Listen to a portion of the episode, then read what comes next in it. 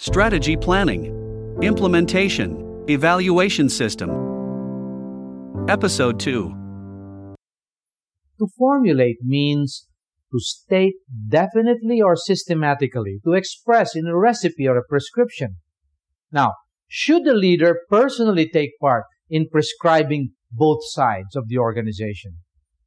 From the answers that we have accumulated, there emerges a way to classify leaders into two categories manager leaders and T managers. The prefix T stands for technical to highlight their bias and make a distinction with the generic use of managers. The great banker A.W. Clausen, who built the foundations of one of the world's largest financial institutions, put it this way I spend 60% of my time planning, 60% on people, and the balance on everything else. Didn't have much time left, huh?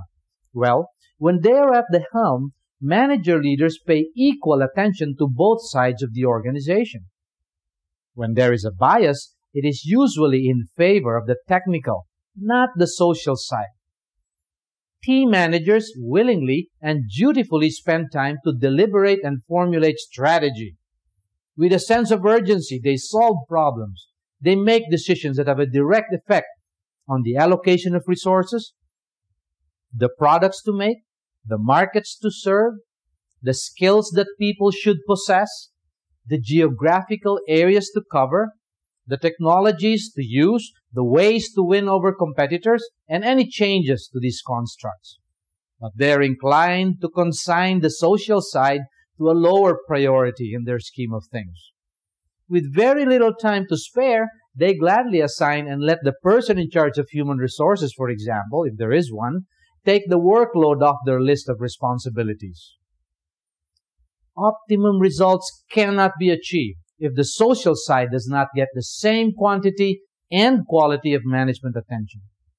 This can be expressed in a formula.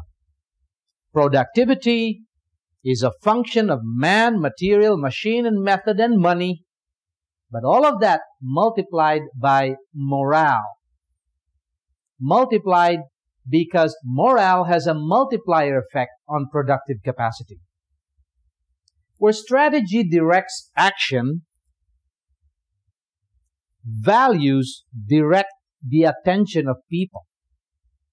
Leaders who bring them together in perfect harmony can build strong and lasting organizations, and they will be very difficult to compete with. Unambiguous input values prevent hit and miss recruitment and selection performance.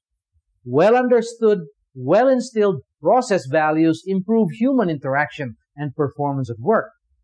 Well thought of output values focus organizational consciousness on the things that leader expect will ensure customer retention and increase the capacity to acquire new ones. Strategy requires a framework of input, process, and output values. T managers seem not to be naturally aware of how values reinforce strategy. For a very small but growing minority of leaders, vision is the only way to unite and inspire their people.